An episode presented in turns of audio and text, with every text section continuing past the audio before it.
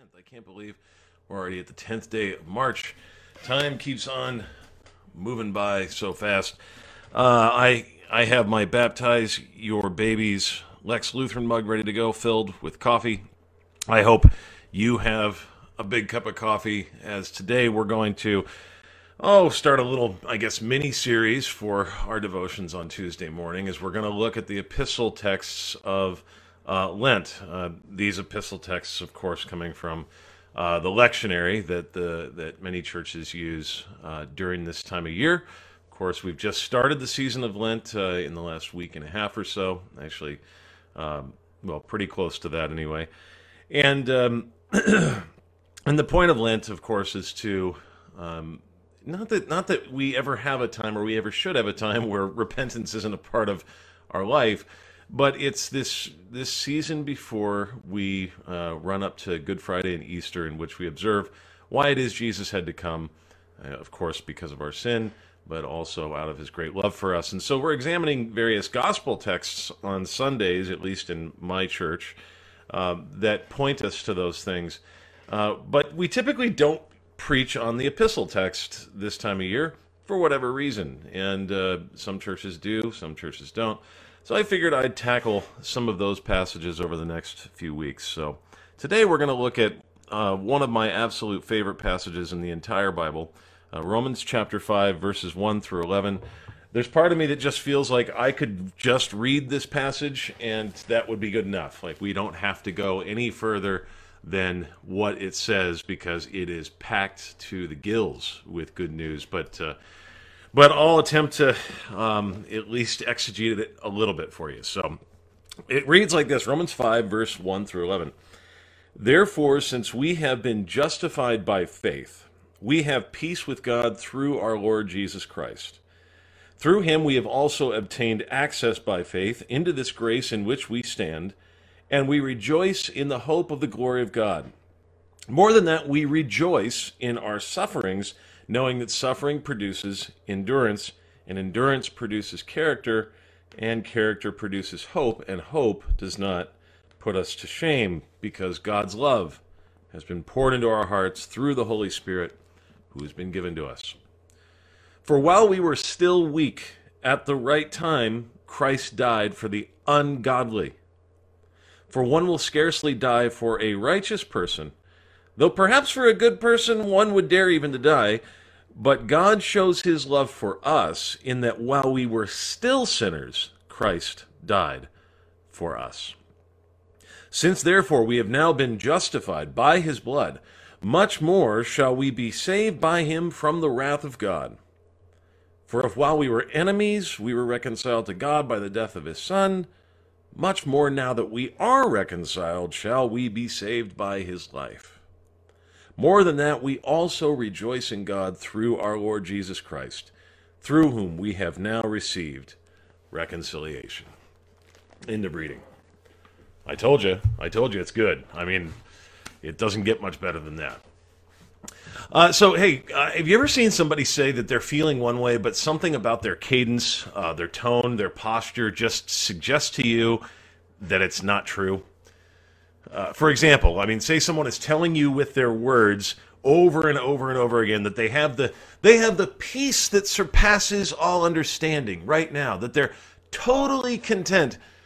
But even as they are telling you those words, they are saying it through gritted teeth, and they're smoking a cigarette very antsily, and they're shaking and sweating profusely. You might be right to say I don't know, man. You're not giving off the peace that surpasses all understanding vibe right now. and they might say, "No, no, I'm full of peace," but but you get what I'm saying. There's there's a way in which we can say we have something, but there's something about our cadence and our tone that suggests we don't. And I think that that, that kind of thing happens a lot with with, uh, with Christians when it comes to the word joy. Uh, first of all, the definition of the word has been made, I think, so fuzzy by us egghead preachers that I think a lot of people aren't even sure exactly what to make of the word joy.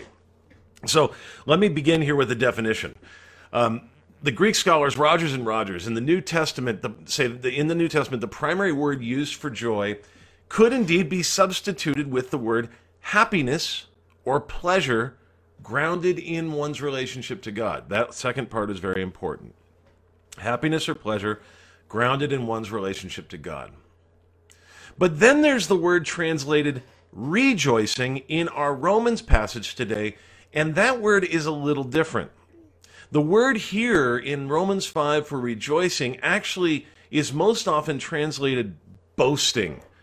And it really has this sense of like triumphant exultation.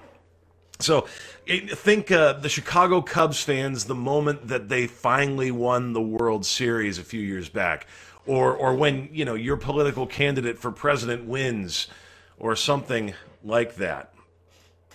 For me, I can't help but think of the birth of my first son um, when he, uh, you know, there was complications with his, you know, with uh, my wife going into labor, and uh, we weren't sure if he was going to make it, and so being able to see him for the first time and seeing that he was alive was just triumphant exultation, was joy. So Paul insists that the Christian faith in this passage gives us incredible reasons for exuberant, confident, boastful, boastful triumphant exultation slash joy. Why? Well, let me break it down in three ways for you here from this passage. First, we're going to see because it's of what he's preparing for us in the future. That's why we can be joyous. Second, we can be joyous because of what he's working for us, what he's working in us presently. And third, we can be joyous because of what he's accomplished for us in the past. Okay? So, first, we rejoice because of what he's preparing for our future. Paul states it this way We rejoice in the hope of the glory of God. Now, what is Paul referencing here with that phrase, hope of the glory of God? Well, it seems to me, and I think it's pretty obvious to most, that he is talking about the day that we will finally be perfected in eternity. He's talking about heaven. No more sin, no more struggle, no more pain, no more tears. I've been convinced for many years that we don't spend enough time talking about heaven. And I think the reason we don't is because, well, the language describing heaven in Scripture can sometimes be uh, so highly symbolic that it, it, it's hard to put into words and it's hard to understand. But when I look through the pages of the New Testament, the apostles are sort of constantly pointing their people to long for heaven, especially in the situations they were in, facing persecution and hardship and limited means. They never really stop talking about it. Listen to what the apostle Paul says in just this emotionally soaring passage out of Second Corinthians 4 right after I take this sip of coffee. 2 Corinthians 4, verses 16 through 18. We do not lose heart, though our outer self is wasting away, our inner self is being renewed day by day. For this light momentary affliction is preparing for us an eternal weight of glory beyond all comparison as we look not to the things that are seen, but to the things that are unseen. When the Apostle Paul talks about our lives, anticipating what's to come, he, he compares it with the process of birth. He says in Romans 8 22 and 23, For we know that the whole creation has been groaning together in the pains of childbirth until now. He says, We groan inwardly as we wait eagerly for adoption as sons, the redemption of our body.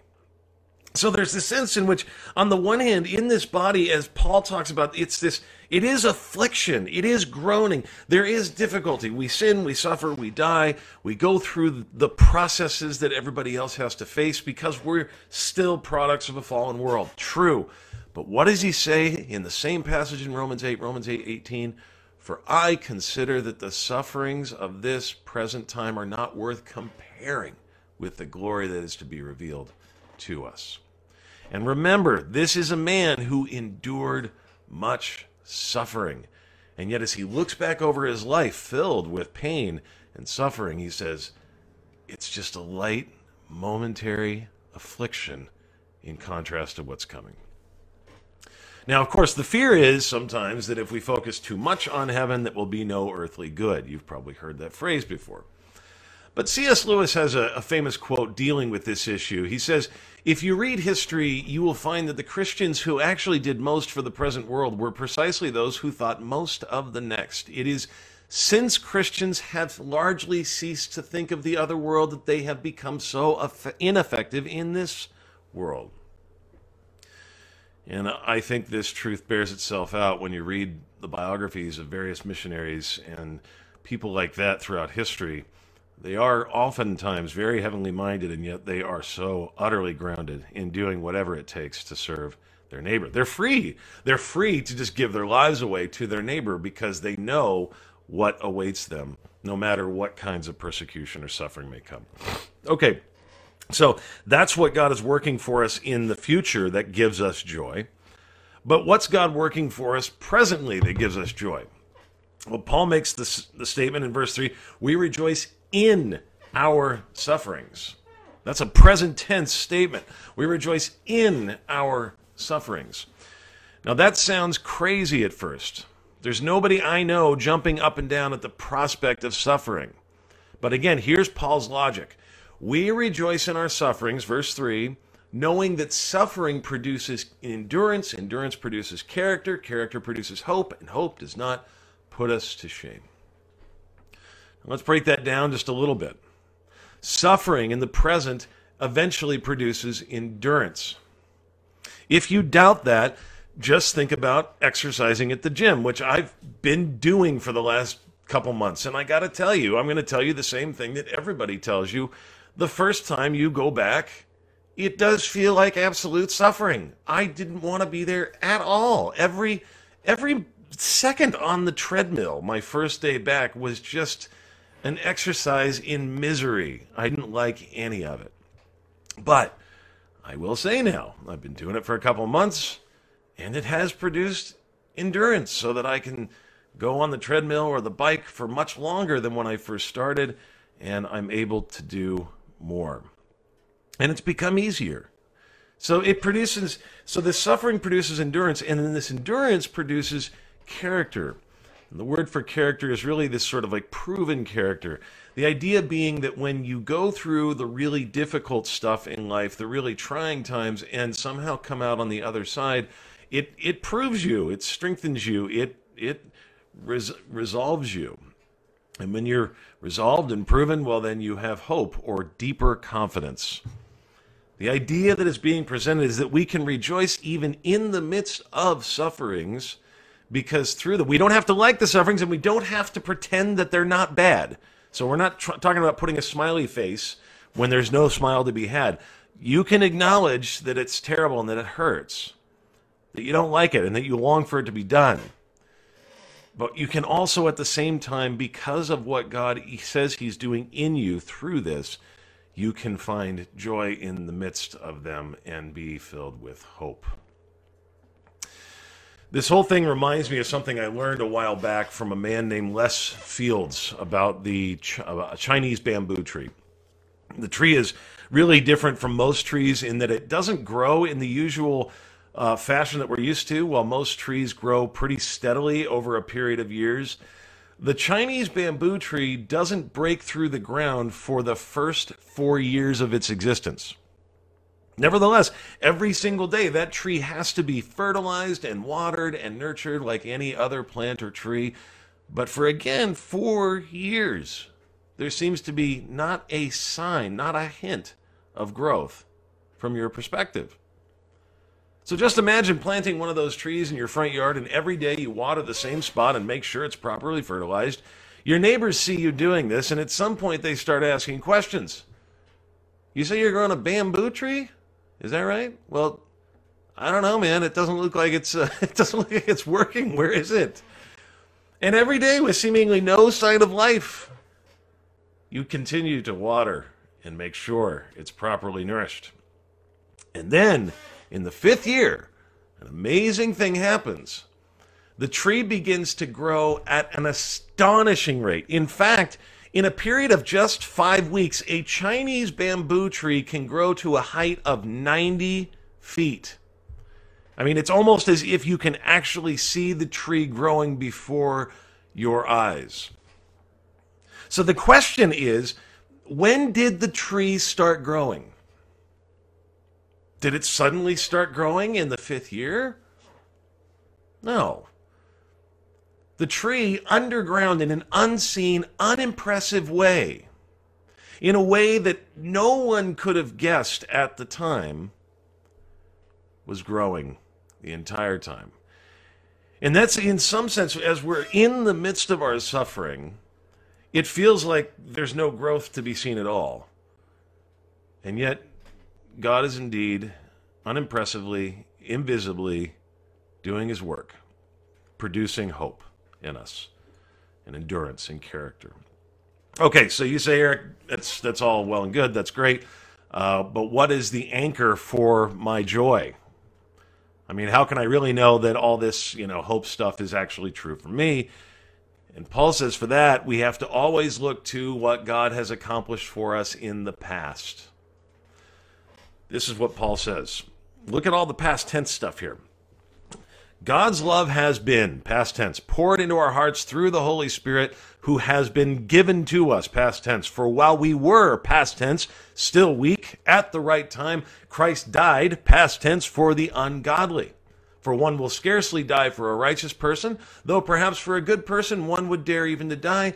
But God shows his love for us in that while we were, past tense, still sinners, Christ died for us. Since therefore we have now been past tense, justified by his blood, much more shall we be saved, past tense, by him from the wrath of God. And I could go on and on. What this passage is saying is that God decided to take the initiative in providing the means by which he could provide heaven for you. Notice the language again, all throughout the passage. Christ died for you while you were still powerless, not after you gained enough power, while you were still ungodly, not after you became godly enough, while you were still sinners, not when you stopped sinning, and while you were his enemy, not when you became his friend.